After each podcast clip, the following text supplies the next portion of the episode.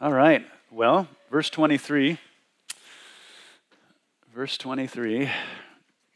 When they persecute you in this city, which is whichever city they happen to be in, flee to another.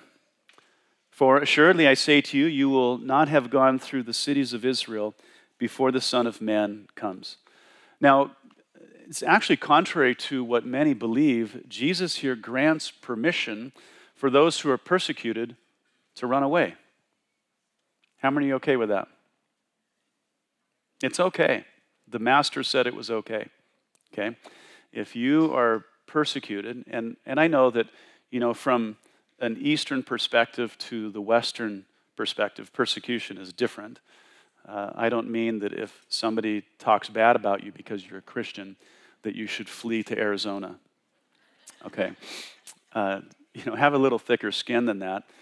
Uh, when we look at Scripture and we talk about persecution, uh, we usually mean that somebody's livelihood has been affected, uh, their body uh, has been affected, um, things like that. And uh, if those things are happening, then uh, Jesus grants permission to flee and to avoid it at least as long as you can. Um, I believe that the condition of the world, uh, and I believe this because Paul said this, that uh, in the last days things will get worse and worse, that there will be a time where the believers cannot flee, they'll just have to face persecution. But until then, flee uh, until you cannot. Um, Jesus, uh, as we go through the Gospels, we know that on occasion he evaded persecution, even death. You remember, they were going to stone him on two different occasions, and uh, he managed to get away from them, um, partly because it wasn't his time. But then, when it comes time to the time appointed by his Father, that is to atone for the sins of the world, it was setting his face as a flint to Jerusalem. And there was no turning back. He went there voluntarily. Uh, he went there having full knowledge of what was going to happen to him. And, uh, and he went. Uh, we know the story in Acts 9.25. Paul was in the city of Damascus preaching the gospel, and uh, the, the king there was seeking his life. And so by night, they stuffed Paul in this oversized basket, and they lowered him out of a window in the wall of the city. And then he escaped. Okay? But there were other times where Paul uh, refused to flee because of persecution. In fact, uh, when he was in Lystra, you remember they, they stoned him and they dragged his body out of the city. Some believe that he was dead. And it says the, the disciples gathered around him. Jesus, not Jesus, Paul got back on his feet and he walked back in the city. he was like, Is that all you got? Bring the big guns, you know? And uh, it says that he stayed there that night rested, and then left in the morning. And uh, so, you know, Acts 14, uh, not Acts 14, later on, uh, Jesus specifically told Paul, stay in Corinth, even though persecution was heating up. He says, I have many people in this city. They weren't yet saved, but Paul was to go get them. And so he didn't let Paul leave Corinth, even though there was going to be problems. So you know, when it comes to the issue of persecution, at whatever level it might be, I think that really uh, prayer, godly counsel, wisdom, uh, all of those things should determine whether or not you stay or go. Because I, I truly believe that believers, when they're persecuted, it can, it can benefit the gospel. It can benefit the lives of those people in that community. And uh, so we shouldn't just flee. I think that we should pray, we should fast, we should seek God's face and let Him decide. Okay? Yeah. Well, I think that's easy enough to understand, but then Jesus adds on this comment. He says, For assuredly I say to you, you will not have gone through the cities of Israel before the Son of Man comes. What does he mean by when the Son of Man comes? D.A. Carson uh, who probably you don't know, but he's actually one of the most competent Greek scholars in the world. He says that this verse is among the most difficult in the New Testament. And you thought it was easy before then, didn't you? and then, because of the difficulty, there's just this wide range of interpretations by various commentators. And depending on their theological dep- uh, bent, you can pretty much predict what their interpretation will be. Okay? And, uh, and I have a theological bent, but I've tried to avoid it, uh, the temptation really to conform the text to my preconceptions about some of these things. Most commentators see the phrase, when the Son of Man comes, as really a specialized kind of phrase that always means the same thing and always, always means or is talking about the same event or time in history. And they always mean a cosmic event. End times kind of stuff, mostly, but not all of it. But, you know, I love me some cosmic eschatological action. Okay, I love it. Uh, but I'm not confident uh, that that is actually what's happening here. Some believe that it always refers to when Jesus, in their language, came to judge the Jews for unbelief in 70 AD. That's when the Roman legions came and destroyed Jerusalem, destroyed the temple. They murdered countless Jews. They took uh, countless Jews as slaves, women and children included. Others believe that it has to do with the second coming, when Christ comes to judge the living and the dead at the end of time, and that he wasn't actually speaking directly to the 12 disciples, but disciples of all ages. Now, I personally think that he's talking to both. Okay? Still, others say that because Jesus did not know the day or the hour of his coming, he thought that the time was sooner than it actually was. He thought he would die, uh, resurrect, ascend, and return before the disciples finished going through all the cities of Israel. I'm really not fond of that position. Uh, and, and, there are other views still, of course. You know, somebody's always coming up with something new. Uh, but they get more complicated as you go and more strained and, and perhaps even far fetched. So let me look at this with you, uh, and I don't want to be real technical, but we've already been looking at the title Son of Man, haven't we? The Son of Man. And we know that it's, it is a specialized title. It comes from Daniel chapter 7. But the question is is the phrase itself specialized? When the Son of Man comes, is that phrase specialized? Uh, sometimes the word for come uh, is a different word in the Greek when the phrase is used in other places. When the Son of Man comes, the, the, the author will use one Greek word for, for that, and then he'll use a different word at another time. And the grammar is always different for the two, which, which makes it even more baffling to me. Uh, at other times, the phrase is better defined or qualified. For example, in Matthew 24, it says, When the Son of Man comes in the clouds of heaven. Well, that's a little more specific, isn't it? Uh, another says, When the Son of Man shall come in his glory. And all of those references in Matthew 24 and then also in 25 definitely refer to a cosmic showdown with the God of glory. Okay? Um, and they're exciting. We'll get there someday. But here in the text, there's no such description or qualification as Matthew 24 just says, when the Son of Man comes. If, there, if we are to assign kind of a qualification to it, it has to do with the number of cities uh, the apostles reach in advance of his coming. But it just doesn't seem to be technical, it just seems to be more casual. Also, the context doesn't demand that it refer to a cosmic event like the end of the world. And so perhaps the answer is just more practical. Uh, we believe in being pragmatic, right? I do, most of the time.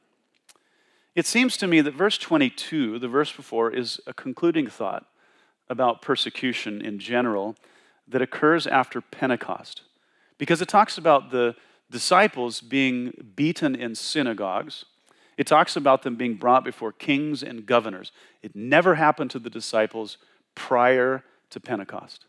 Never happened. But it all happened later, right? It all happened later.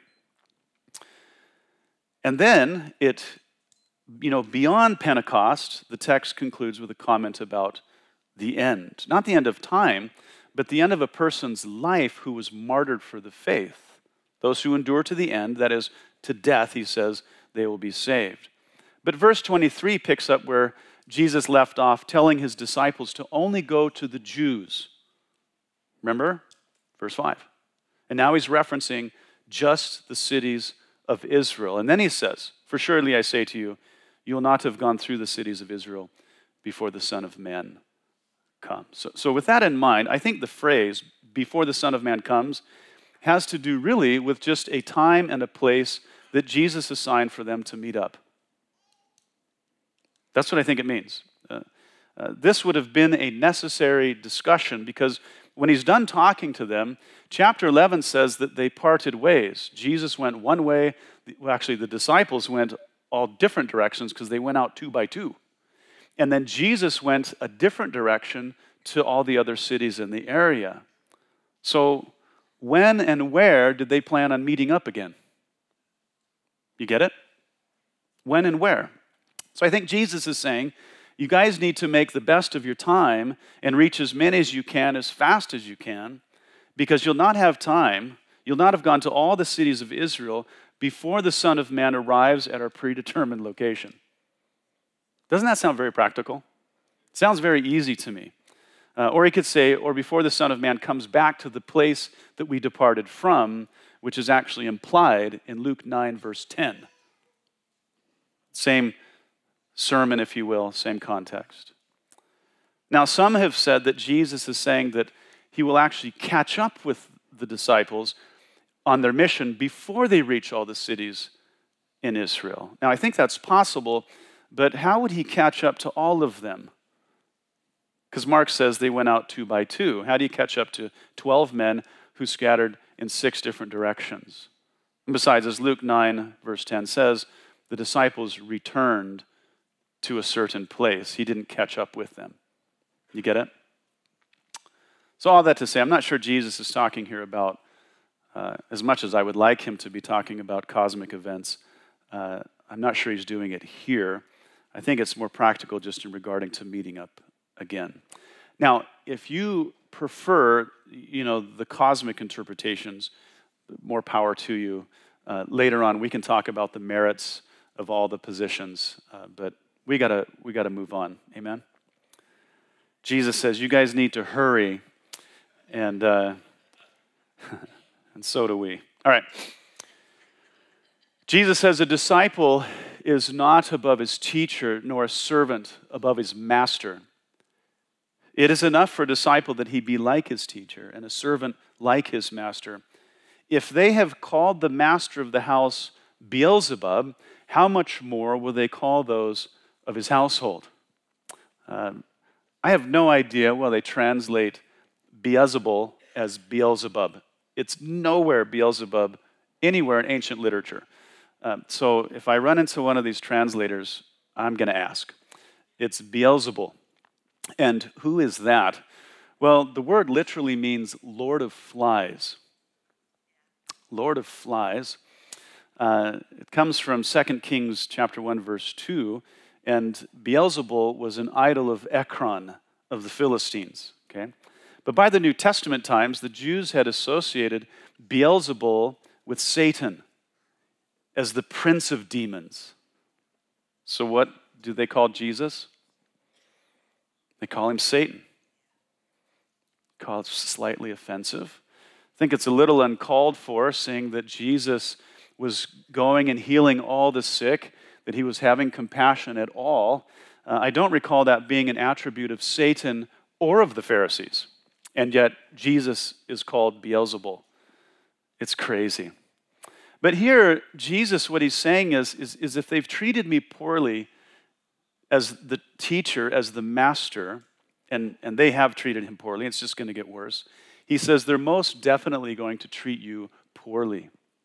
And, but also, this, of course, depends upon whether or not the boys are like their teacher, like their master. If they mimic Jesus' preaching and, and teaching, they'll certainly suffer the way he did.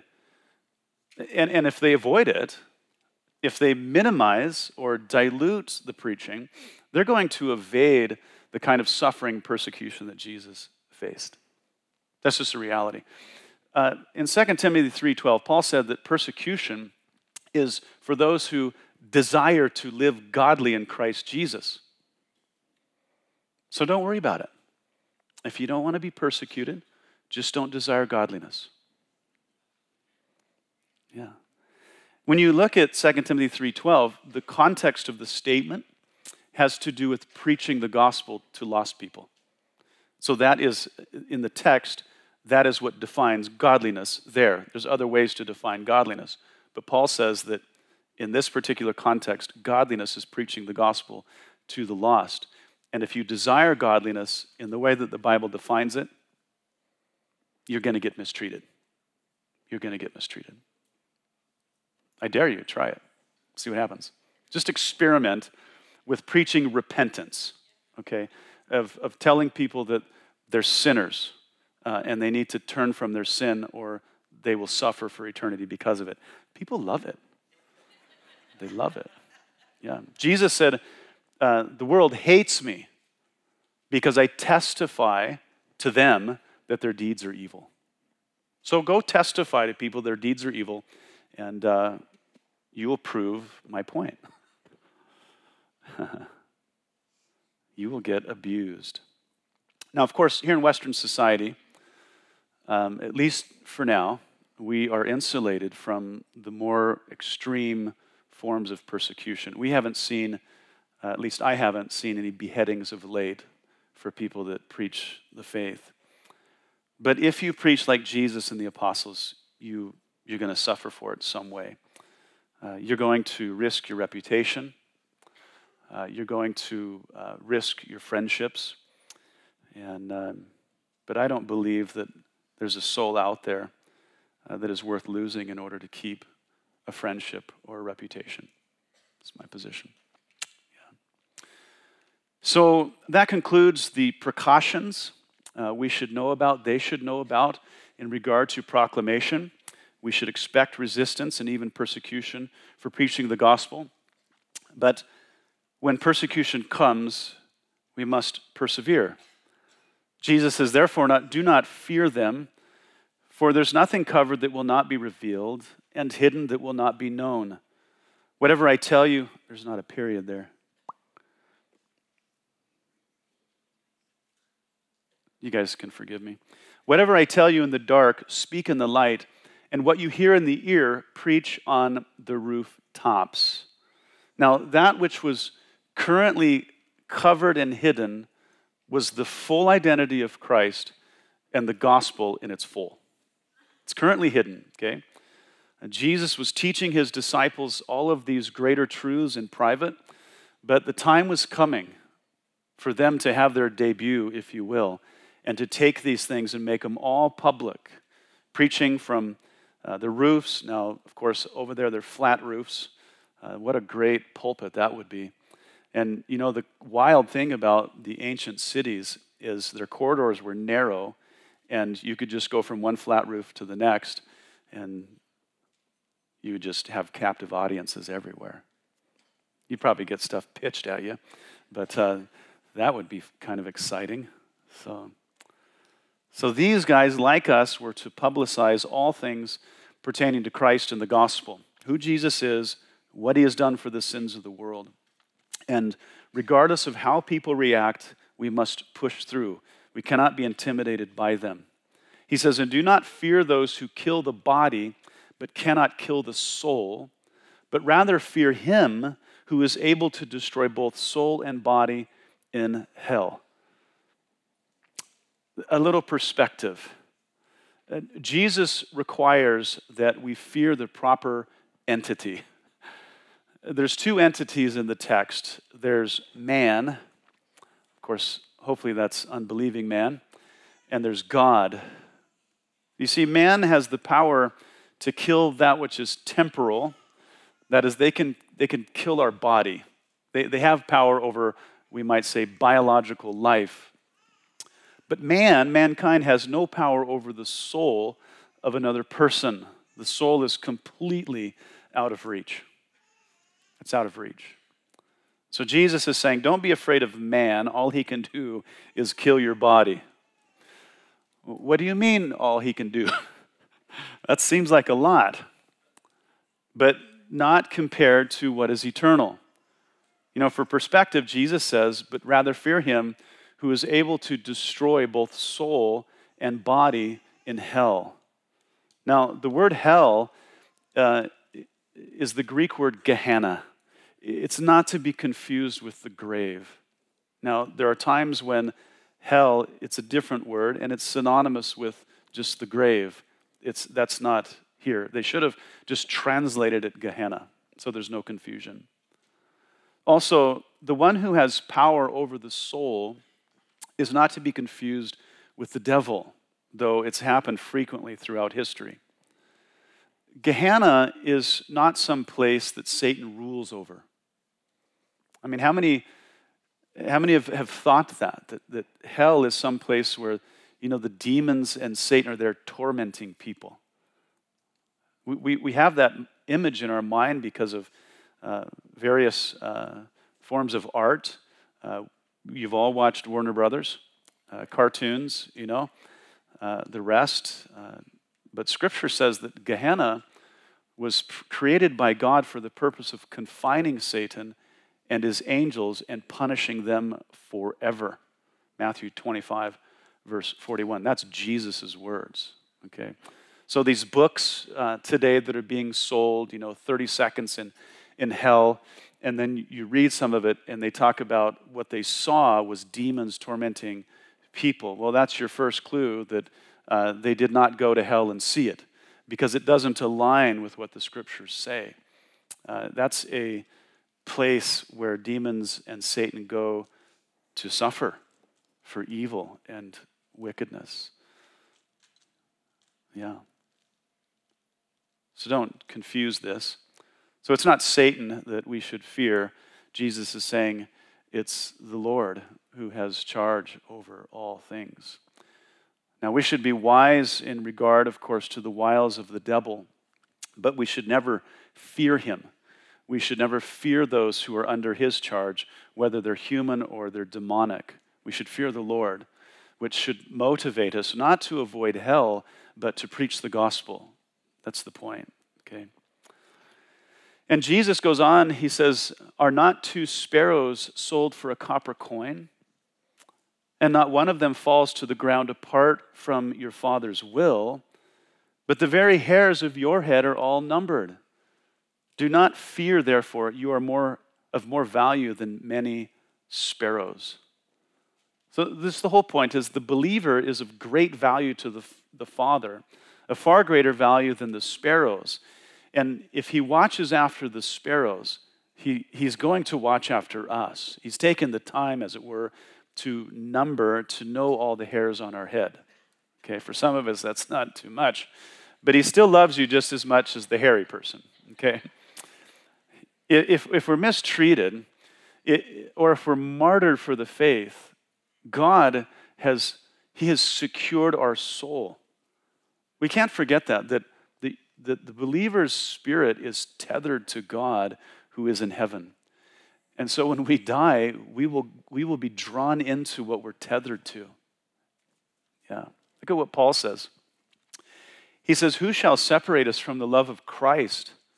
Shall tribulation or distress or persecution or famine or nakedness or peril or sword?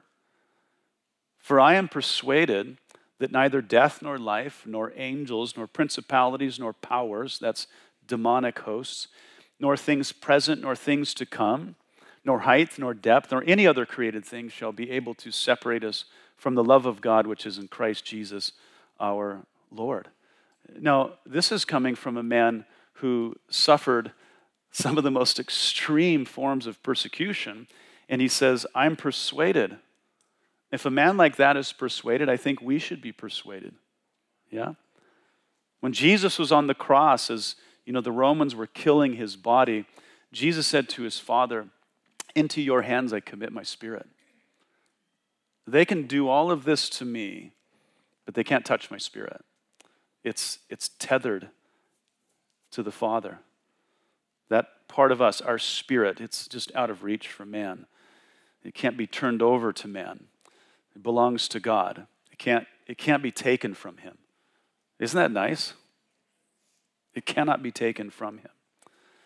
And as the scripture tells us, as soon as the body expires, the soul is immediately separated from the body and it's ushered into the presence of God.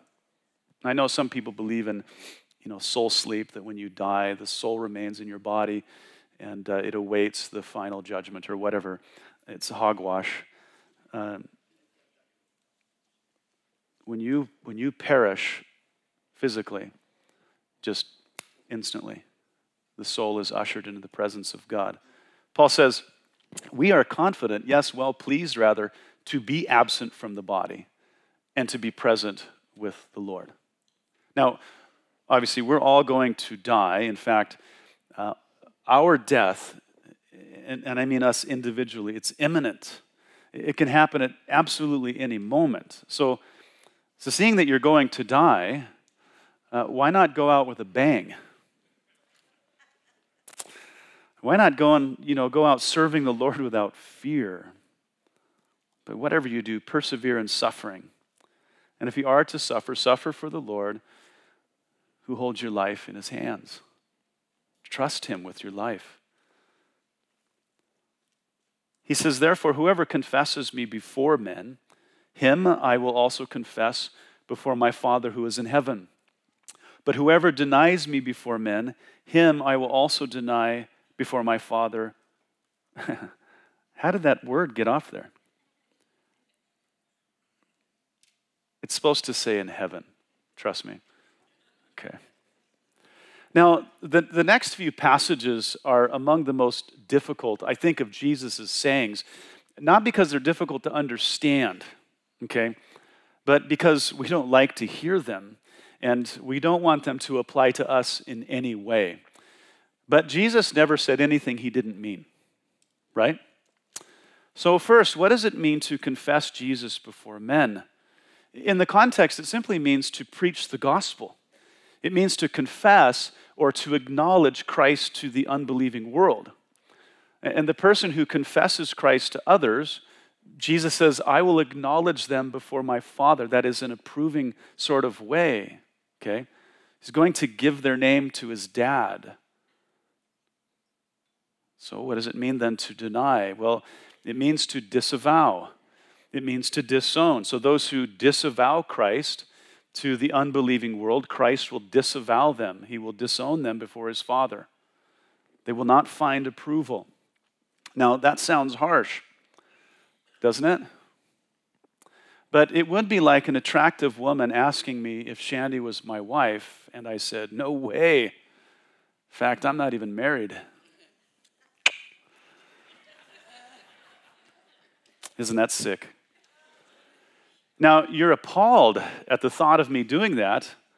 And if I had, I would encounter your deep displeasure. If you witnessed me do it, you would disavow me as your pastor, as you ought, by the way. Okay? An elder must be the husband of one wife. Uh, in the Greek, it means essentially he's, he's to be a one woman sort of man, not a ladies' man. Okay? You should disavow me. But while you would disavow me for that, we think it harsh for Christ to do something similar for us disavowing him. We're just a people of double standards, aren't we? We are. Now, of course, even as important as loyalty is to one's spouse may be, it just does not compare to what our love and loyalty to Christ should be. And therefore, the consequences of disavowing Christ, it has to be greater. Amen? It has to be. Now, you know, the truth is, when people avoid suffering for the gospel, they, they mo- most often do it because their love and loyalty just is elsewhere. It's just elsewhere.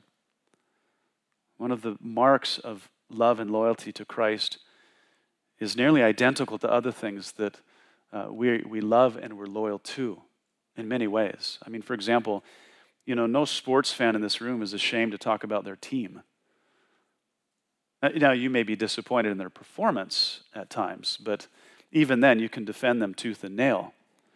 Uh, you wear their jersey uh, or shirt that represents your team. In fact, you enjoy wearing your shirt to stir up trouble with sports fans of opposing teams. You know, it happens here Sunday morning all the time. Uh, Husky fans, Cougar fans, when they're playing each other, you all bring your jerseys to church. Okay? Uh, my favorite is when the Seahawks are playing the Raiders. There's two individuals in the church that come in and they're just flaunting their shirt, their jersey, in front of everyone. Now, I, I like the playful contention, but do we do the same thing for Christ and the gospel? Do we hide his banner or do we, hide, do we hold it high in the face of the devil? It's not playful, of course. The devil is playing for keeps, for blood. His, his minions, uh, our culture, is, is playing for keeps. But where are the men of valor who will sport their jersey for Team Jesus? Where is it? Where are the ladies who will stand and fight by preaching the gospel? On the day of Christ, you know, there's going to be three people there God the Father, Jesus, and you. That's it.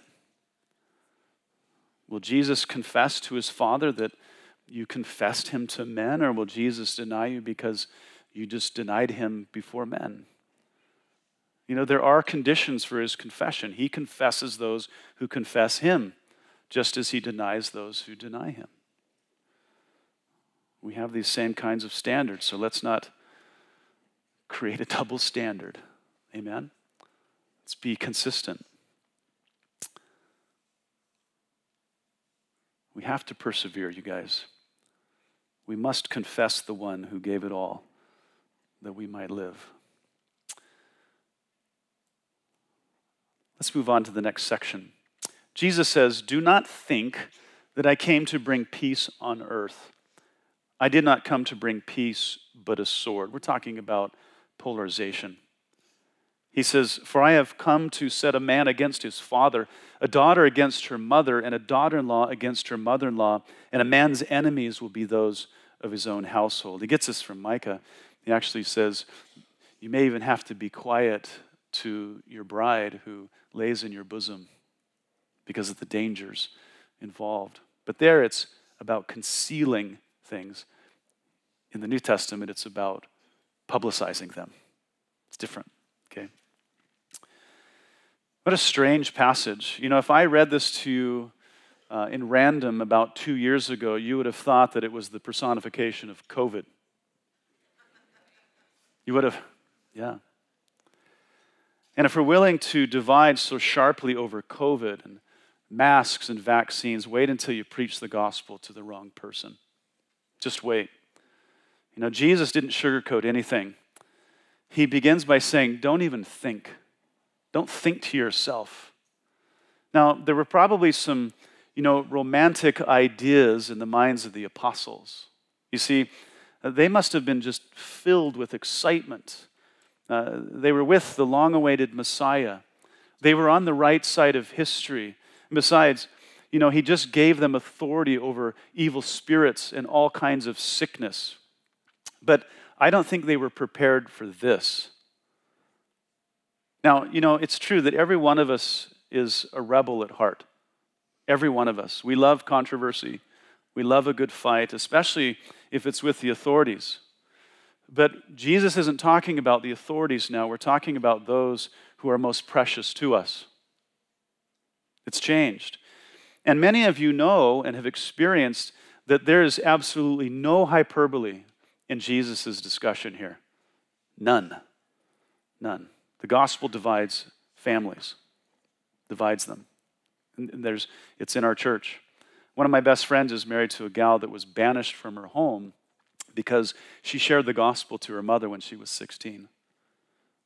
And until she was old enough to get married, she lived in all the different people's houses in the church in Calvary Chapel, Pocatello. Another friend of mine, before he was married, had to rescue his wife. When she was 17, she confessed Christ to her parents who then stole her away to Arizona to her grandparents' house, where she was locked in their basement, hopefully, they thought, until their granddaughter, their daughter, came to her senses. Now, she managed to escape. She knocked the window out of the basement and she found a payphone. For some of you, a payphone is a public phone. and she called my buddy, and he drove from Idaho down to Arizona to pick her up. And as soon as she was 18, they got married. This is great testimonies and stories from some of these people. And, and this, you know, these stories are minor and compared to the experience of Muslims uh, after they come to Christ, where the sword is actually a reality. It's a reality. Yeah. You know, it's one thing to provoke the wrath of strangers and even the authorities. And, and for some of us, it's, it's kind of even fun. But it's altogether different when it comes from those closest to you. There are many testimonies in this church of what happens when you preach the gospel to family, when you get saved. Many, many people would prefer that a drunk or an addict would may, remain a drunk and an addict than come to Christ. They will minister to them, they'll love them in their addiction and all of their struggles. But as soon as they come to Christ, it's like the worst thing ever. It's very strange. Yeah. But in this statement here, please understand, Jesus isn't saying that he wants to disrupt homes. He just knows what happens when the truth of the gospel is preached. And it's important for the apostles and all believers to know all of this in advance, lest they get blindsided by reality. They just need to know. Jesus is telling the boys, all believers, that pain and sorrow await them, and the source of their pain may very well come from within their own homes. But it's a risk that we must take. We must take it. Jesus says, He who loves father or mother more than me is not worthy of me, and he who loves son or daughter more than me is not worthy of me.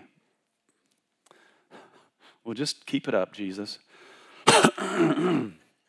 kind of a, a strange dichotomy in Jesus' words here. And then there's this twisted rationale that we entertain when it comes to sharing the gospel to those in our family. Because the gospel, and I think most of us know that, that because the gospel has the potential to divide people, especially families, we have a tendency to avoid talking to them about it. But really, to withhold the gospel from them shows a lack of love for them and for Christ. Both. It's by sharing the gospel that we demonstrate our love, uh, not just for Jesus, but the ones that despise us for doing it. Yeah. If our father, if our father, mother, spouse, or child was deathly ill, and we had in our possession the only medicine that would save their life, but we withheld it because we thought it would offend them, it would not be out of love for them that we withheld it. It wouldn't. It would be done in the name of keeping the peace. It would be done because we want to be liked. It wouldn't be about them, it would be about us what they think about us, what, hap- what would happen to the family because of us. Our fear of losing the relationship keeps us from sharing, but it should be our fear of losing them forever that motivates us to share. It's true. The reality is, our only hope of keeping anyone is that they receive Christ. And the only way they're going to do that is how? they have to hear. They have to hear. Both genuine love for Christ and genuine love for family in this context is demonstrated by preaching the gospel. And of course, the idea here is that if you withhold the gospel from your family, you love them more than you love Christ, who commanded you to share. But in the end, you love both of them far less. That's a bitter reality, isn't it? Love is just the supreme ethic. And when it comes to loving the lost, there is nothing more ethical than preaching the gospel to them. It is the most ethical thing to do. If you love them as the Bible defines love, you will share. Let's, let's do some more hard sayings. And he who does not take his cross and follow after me is not worthy of me. He who finds his life will lose it, and he who loses his life for my sake will find it. Now, the cross is by far one of the most cruel instruments of death. And to be a carrier of the cross meant that you had, uh, or rather, that you were under a death sentence. You were an enemy of the state. Uh, when we say, you know, carry your cross today, any, any number of Western ideas can go through your mind. But there was, the, the disciples had a very different take about crucifixion, of which they had witnessed. They had seen it. To take up a cross and follow Jesus was to follow him to death. And indeed, Jesus was calling them to die with him. Jesus died, mind you, so that we could die and in turn that we might live. So don't misunderstand. Jesus is calling his disciples to the highest level of sacrifice and commitment. This is loyalty at all costs. This is no petty call to sport some jewelry in the shape of a cross and think to ourselves that we've answered the call. Now, there's nothing wrong with wearing a cross, okay? I have one, I just don't wear it. Jesus' words to these boys, it's very serious, it's, it's very sobering. Okay, it conjured up all kinds of horrifying images and memories in the minds of the apostles. They were just too familiar with Roman crucifixion of Jews. It was to them the most humiliating and disgraceful and painful way to die. And Jesus was beckoning them to join him in crucifixion. Join me.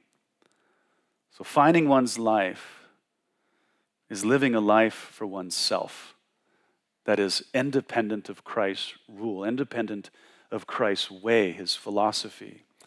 But in the end, they lose everything. But those who deny themselves, as Jesus will say later, it's a life dependent on Christ. They live according to his rule, they truly live. Jesus said, I have come that you might have life and then you might live it to the full. But you can't get it until you lose your life for his sake. It's just not available any other way. In the context, it's all about preaching the gospel in spite of the cost.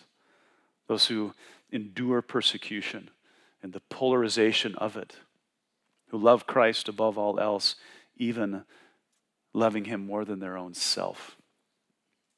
Must deny ourselves.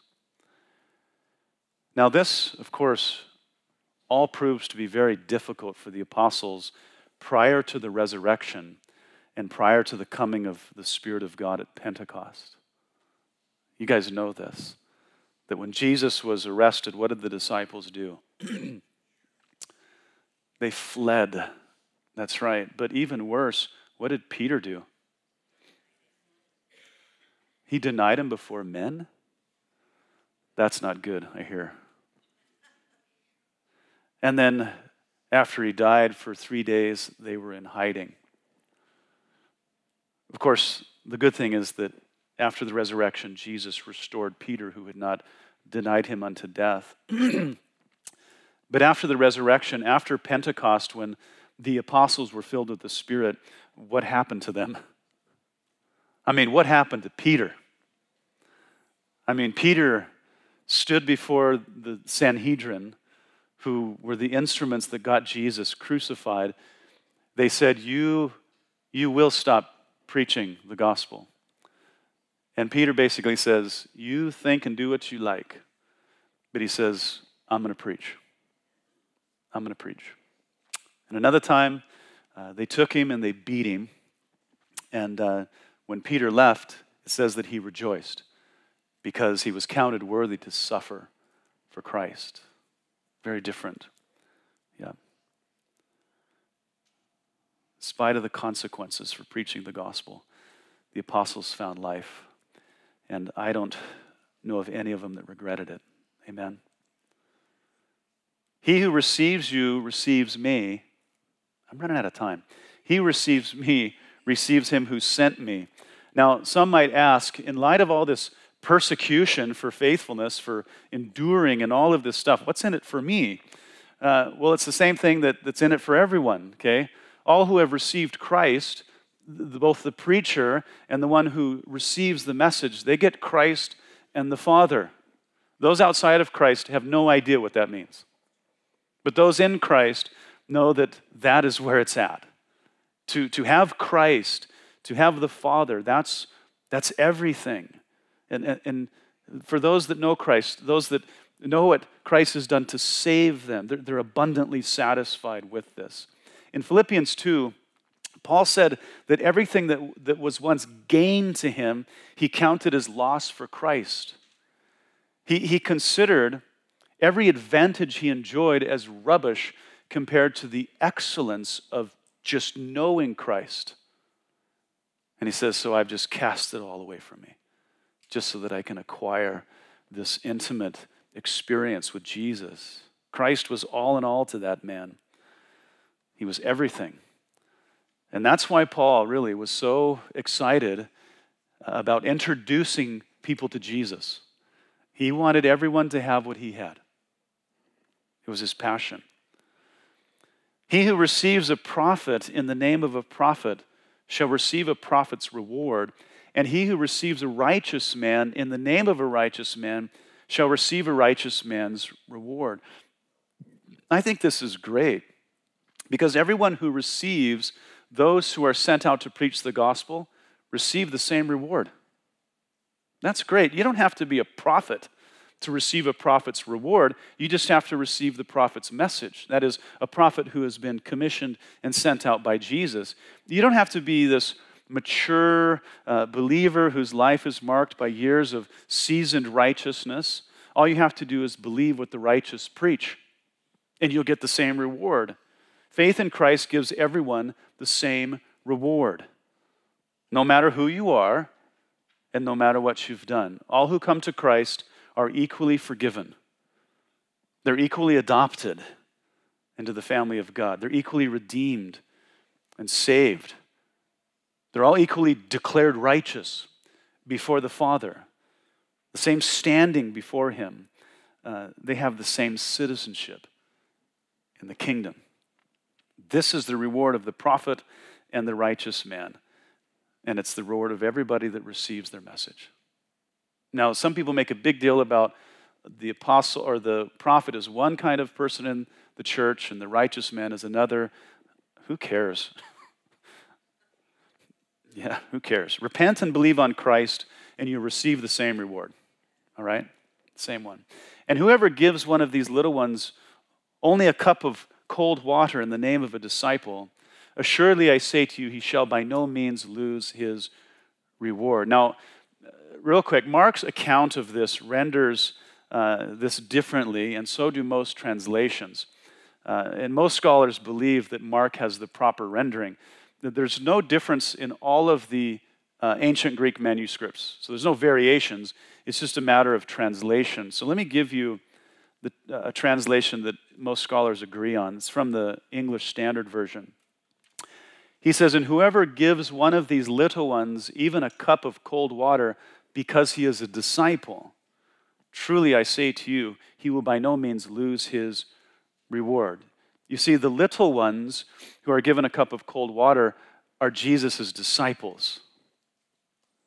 And the water is given to them because of that, because they're a disciple of Jesus. And in the context, this menial task is probably done to a disciple who is in dire straits as a result of persecution. That's what we've just come out of in the context is persecution. Those who minister in the slightest fashion to Christ's persecuted people, they have a special reward. Now, what that is, I have no idea. I have no idea. I just know that they'll get it, and I know that Jesus is no slouch when it comes to rewarding his people. Right?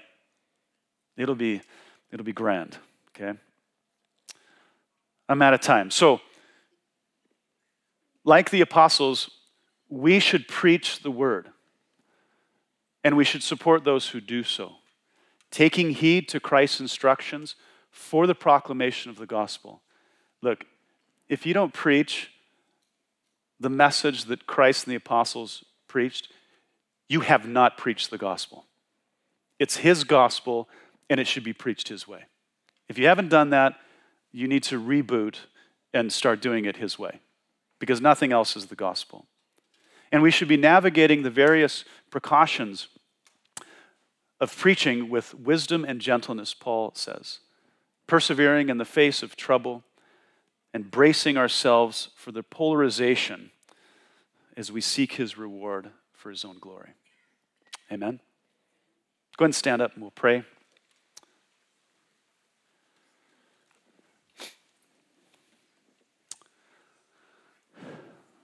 Well, Father, I don't believe that anybody wants to be persecuted. I mean, we love controversy. We just don't want to be the object that receives the wrath.